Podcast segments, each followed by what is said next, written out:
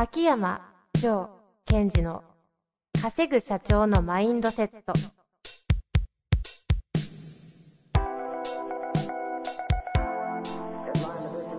なぜ一流の経営者たちはぶつかる壁を次々と越えられるのか。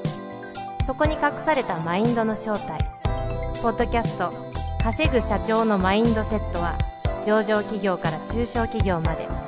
エグゼクティブコーチングトレーナーとして人材開発を行ってきた秋山城賢治が経営や人生で役立つマインドの本質について分かりやすく解説します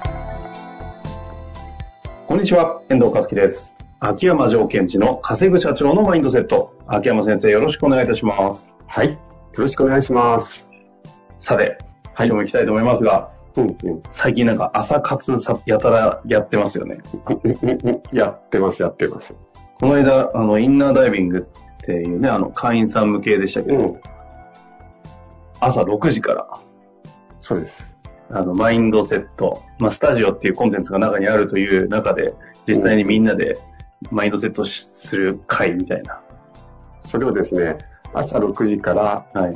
まあ、オンラインで集まってもらって、はい。そこでいきなり朝一番に、こう、自分のマインドに潜るインナーダイビングをやるっていうのを3日連続でやって3 日連続、しかも、あれ、ほぼ、あれですよね、連続ぜ、全員、ほぼ連続参加でしたそうですね。皆さん、よう起きるわ。で、もともとその朝ね、習慣を持ってる人もいれば、そうじゃない人もい,、いるので、ええまあ、まず3日やってみようみたいな。まあ本当はね、あの、秋山先生5日間って言ったんだけど、スタッフが止めたって話そうなんですよけどね。そうそうそうそう。それで、まあ、まあ3日連続やれば体の感覚がこう馴染んできたりするっていうのもあって、うんで、えーやりましょうってなったんですよ。うん。しかも朝ね、軽い感じでちょっと、1週間、2週間ぐらい前ですか？やってみましょうぐらいで流したら、結局毎朝30人以上集まるというね、そうそ驚異的な。う。それもね、朝起きてなんかこう、軽い感じでやるんじゃなくて、割とこう、ね、まあもちろん私のあの、誘導でウォーミングアップはしますよ。体をこう起こしていったり。ただその後、ガガガガって自分のマインドに深く潜っていって、浮上して、そして、こう、ステートを良くして、一日を過ごすみたいなことをやったんですよ。まあいい感じですよね。朝40分、ぼ45分、50分ぐらいですか？全部。えー全部は、でも40分プラス質問コーナーかな。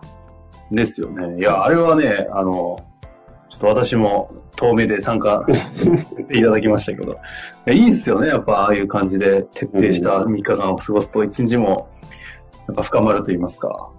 やっぱりこう、なんていうの、習慣って重要だってみんな分かってるじゃないですか。うんうんうん。ただ、意外にね、こう、なんで重要かっていうのを、こう、なんて腹落ちしてなかったりするわけですよ。はいはい。頭と頭の中では習慣って重要だよなとかうん。思ってるけど、うんと、なぜ必要かということが感覚として捉えられると、割と習慣化ってスムーズにいくんですね。はあはあはあ。だけど、なんかいいこととかね、うんうん。あの、優秀な経営者は早起きだって、それだけなんですよ。まあ、皆さんがこう感じてるものって。なるほど。じゃあそのことで自分の感覚がどう変わっていくのかっていうことをやっぱりこう体験していく、体感していくっていうと、その習慣化がうまくなるんですけどね。うーん。あちなみに習慣化ってあるじゃないですか。習はい習慣化とか。まあ、習慣する力って。うんうん。あれって、なんだろう、力というよりも、なんだろう、ススキルですからね。習慣化は。うん。この間前々回ですか？この回の。あの、藤原社長で出ていただいてましたけど、あ、あの方もね、まさになんか習慣化、習慣化っていうテーマで別に話してなかったですけど、うん、頃にね、習慣化的な話されてて、非常に面白かったですし、そうです。それ言ったらあれじゃないですか、ちょうど8月のアカデミア、もしかしたらこれもう終わってるのかな？あの、テーマ、悪い習慣、良い習慣的なやつですよね。うんうんうん、そうなんですよ。だから、もしね、こう考えてみると面白いと思うんですよ。もし自分が習慣化する力を手に入れたら、どうなっていくかということですよね。うんどうなるんですか？どうなると思います？自分が習慣化力がすごいアップしたらどうなるかですよ。ああ、まあ、それぞれ皆さん考えていただいて。うん。だから、いろんなこう可能性に満ちてるわけですよね。はいはい。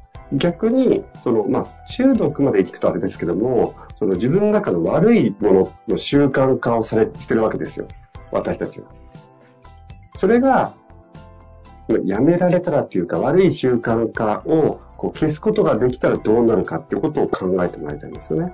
なんか逆にあれですよね、今の話聞いて思いますけど、うん自分自身がもうもはや何が習慣になってて、どれがいい習慣でどれが悪い習慣かももう理解できてないんで、そうですねそこの。仕分けをなんか秋山先生と一緒にできたらああ、そうそうそう。いいですね。だから、こう、そうなんですよ。例えば、あ、私、まあ、今日もお酒飲んじゃったとかってね、お酒飲むのが悪い習慣でも何でもないじゃないですか。そういうことを含めて、習慣化についてしっかりと捉えていきたいなというのはあって、まあ、8月ではそうですね、テーマは習慣でやりますので。まあもしかしたらこれもしあの、当日アカデミア終了してる可能性あるんで大丈夫かな。その時は、あの、はい大変申し訳ありませんでした。ということで、さあ早速今日もご質問来てますのでね、行きたいと思います。はい今日のご質問ですが、えっ、と、税理士の先生ですね。税理士の男性の41歳の方からご質問いただいております。うんうん。いきます。はい。相手のことを考えてしまい、強く言いたいのに言えません。クライアントに対してもっとしっかりやってほしいのに強く言えない。その社長も社長なりに頑張っているので、つい遠慮してしまいます。以上ですね。なるほど。ということは、この人が悩んでるのは、ので、あの、しっかりと伝えたいことを、強く、なんていうの、言いたいことをしっかりと伝えたいってことですよね。というふうに言ってるけど言えないと。うん、うん、うん。あのーなんか、こういうことってあるじゃないですか。こう、例えばその、まあ、この方は税理士さんなので、ある分野にと、たある分野に関しては自分の方がいろんなことが分かってる。まあ、だから、まあ、参謀みたいな形についてるんですよね。うんうん。だなので、えっと、本当は見えちゃうわけですよ。こういうことしたらよりいいということが。だからそれを伝えて導いていきたいのに、それが言い切れないということなんですが、こういう人の強みは何かっていうところからまず見たいですね。うんうんうん、これ遠藤さん、この方の強みってどういうことですか？ね。今、秋山先生がうん。捉えたこの方の、その、そういうことが見えちゃう、参謀としてついてるみたいな状態の人の強みですか、えっと、この、このリスナーの方、あの、すみません質問者の方の強み。あこの質問からでいいってことですね。うんうん。クライアントに対してもっとしっかりやってほしいのに強く言えない。うん社長も社長なりに頑張っているだろうしと。うん。相手への配慮ができる。相手の状況を把握できる。うんうん。相手の立場になって考えれる。うそうですね。ん、まあそんなとこですかね。はい。えっと、とても一般的でよろしいかと思います。うん。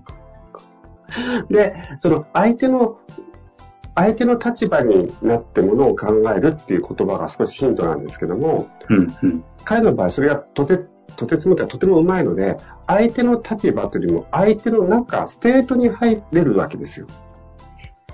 そうすると、あ、この人ってこんだけ頑張ってるんだっていう感覚が入ってくるんですよね。はい、はい。で、感覚が入ってるので、まず、あ、そこ、彼なりに一生懸命頑張ってるというのに、もっとやれっていうのはどういうことなんだろうとか、相手のことを否定してしまうんじゃないかっていうことの恐れが出てきてしまってると思うんですよ。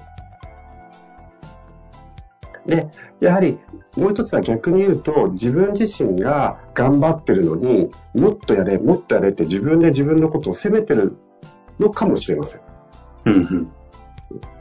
で、なので、言いづらいっていう状態ができているという、まず自分の状態に気づくっていうのがベースとして考えていくといいと思います。で、その上で、まあ、どうすればいいかということなんですが、アウトカムをやっぱり見るということですね。いつも言うように。はい。強く言うことのアウトカムって何だろうみたいな。何でしょうかね。もし言えるとしたらってことですか？うん。行動してほしいんじゃないですか？自分が素晴らしいに行くだろう方に。素晴らしい素晴らしい。つまり、力強くアクションを起こしてほしいわけですよね。うんうん。それがアウトカムで、そのためには強く言うと力強く動くと思ってるわけですよ。だから、言い方は強く言っても強く言わなくてもいいですよね。そのクライアントの人が、そのアドバイスに対してしっかりと前に進んでいくことができればいいので、そこをまず捉えてほしいんですね。うんうんうん。ですから、えっ、と、まあ、彼が、この方が自分なりにどういう自分らしさ、だって相手の状況を捉えることができてる人ですからね。かつ自分らしくどういうふうに伝えると相手が動きやすいかってことを考えていくといいと思います。うんうんうん。まあ、これが感覚的な話なんですが、テクニック的なことを一つお伝えしておくと、えっと、相手の状況に寄り添った中で、多分、でもとかしかしって言葉を使っていくのが私たち癖があるんですよ。社長ってこういうこと頑張ってますよね。こういうこと頑張ってますよね。でも、ここはこういうふうにやっていった方がいいんですよっていう文法を使う癖があるので、うんうん。そのデモとかしかしを使わないというのは一つ手法としてはありますね。逆に何て言うんですか？これ私があのよく使ってるんですが、えーその中でって言葉を使うんですよ。うんうん。ですから、相手の社長の状況を聞いて、あ、そうですよね。こういうこと頑張られてるんですよね。あ、こういうことになってるんですよね。そして、こんなことも社長頑張ってますよね。確かに。その中で、さらにえ社長が行きたいところに行くためには、こういうことをやる必要があるんですよっていうふうに言うと、相手のことを一回否定しないで前進させることができるんですね。うん。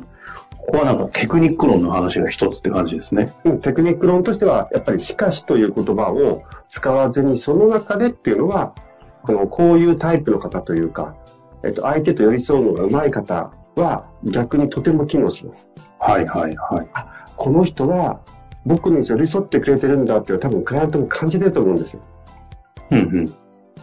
感じている、感じている、そういうふうに寄り添ってくれる人が僕の話をちゃんと聞いてくれて、受け入れてくれて、その中で前に進みましょうよ、というふうに言ってくれると、なんかこう、寄り添いながら、なんていうの、背中を押すというか、応援してくれるっていう感覚に相手に伝わってくるので、うんうん。こういうタイプの方、この税理士さんのタイプのような方にはとても機能します。そういう中で。その、その中で。うんその中で。中で、こういうことをしていくことが重要なんですよって。そその微妙な言葉の違いに今すごい反応されてましたけど、そういう中でとその中でってそんな違うんですか？えっと、うんなんか、あこれは私の癖かもしれませんね。そういう中でっていうと、今から言い訳言うぞ。あ、なんか、それを強引に受け止めましょうっていうニュアンスが入りそうな感覚だったので、まあでも、まあ言ってみて大きな差はないかな。うんうん。そういう中で。微細なミスが怖いなと思いましたね。あ、大丈夫です。あの、そこはあまりあの気にせないでください。私がちょっとその中で強く言っちゃったけども、えーうん大切なことは、しかしとか、でもっていうふうに言葉を使うと、相手のことを擁護してるように聞こえてるけど、でも、相手のことを一部否定してしまってる言葉になるので。あの、でもとかしかしかしという言葉自体が悪いっていうことじゃ全然ないんですよ。うん。これ、その手法的にじゃあそういう対法対処法はありますよというのはありますけど、あの、まあ、いるじゃないですか。自分思ってても言えない方、言えない人。うんうん。で、テクニックを、うわ、分かったけど、でもやっぱり言えないんだよなっていう人のマインドって何が起きてるんですか？うん。あの、マインドね、まあ、一つ言うと、やっぱり嫌われたくないというのが大きいでしょうん。そうですよね。う。だから、えっと、ここでまあもう一つ面白いのは、えっと、こういう修行の方とか、まあ、いわゆる参謀じゃないですか。ちょっとクライアント目線でもう一回立ってみましょうと。もし、クライアント側からすると、どんな人を自分の参謀としてつけたいかって。そしたら、当然、えーその道のプロですから、うん。えっ、と、好かれたい症候群になってる人を参謀につけたいと思わないじゃないですか。そうですね。まあそういうのが好きな社長もいるでしょうけどね。そういう方たち二人で勝つのは、勝っていくのは難しいとは思いますけどもね。まあ裸の王様化しますよね。うん。そう。で、何のために、その、クライアントは僕をつけてるんだろうと。うんうん。一人ではなかなか前に進むことができなかったり、その、まあ、財務とか税務に関しては、間違った方向に進んじゃうこともあるから、それを教えてくださいっていうふうにつけてるはずなんですよね。うんうん、こういう相談をするということは。そうじゃなくて、こういう計算だけをやってくださいっていう関係性だったらまた別じゃないですか、役割が。はいはい。ですから、やっぱり、えっと、修行の、修行の方のミッションというか役割は、相手を勝たしていくことなので、そこにね、アウトカムとかミッションを立ち返ると確かに行動変容はこの自身、この方自身も起きそうですよね。うん。そうなんですよ。その修行の方を相手を勝たしていくってことが一番のミッション。そのためには自分が信頼を得ようとすることは重要かもしれないけど、嫌われたくないっていう考え方は不必要というか、全く機能しないんですね。うん。なるほどですね。っていうのがあった上でだと確かにその中でっていうのはなんか言えそうな感じはすごいするんで、いやなんか全体整いましたね。整いました。整いましたね。さすが整え親方。ですから、ね、最後にアドバイスさせてもらうと、まずは自分自身に語り、語りかけてみてください。あ、僕は今こういう状況で、えー、なかなか強く言いたいのに言えないんだな。私のミッションは、こうななかなか言えない。その中で自分自身が相手を勝たせるために言うべきことをしっかり言っていこうみたいな自分自身にそのその中でっていう言葉を使っていくと相手にもとても使いやすくなります。なるほど。まあ、というわけで。うん。まあ、修行の方には結構あるあるなお話だとは思うんですけども、うん、だからこそ、ここの部分を突破していく修行の方っていうのは抜けていくんですよ。なるほど。まあ、こういうご質問があるけど、そんな中でこうやってご質問されたというのは何がしたいのかなみたいなところですよね。素晴らしい、うまいですね。はい。ということで、はい、今日のあたりは終わりたいと思います。また何かありましたら、ぜひともご質問お待ちしております。はい、というわけで、秋山先生、ありがとうございました。ありがとうございました。本日の番組はいかがでしたか？番組では、秋山城賢治への質問を受け付けております。ウェブ検索で、秋山城と入力し、検索結果に出てくるオフィシャルウェブサイトにアクセス。その中のポッドキャストのバナーから質問フォームにご入力ください。また、オフィシャルウェブサイトでは無料メルマガも配信中です。ぜひ遊びに来てくださいね。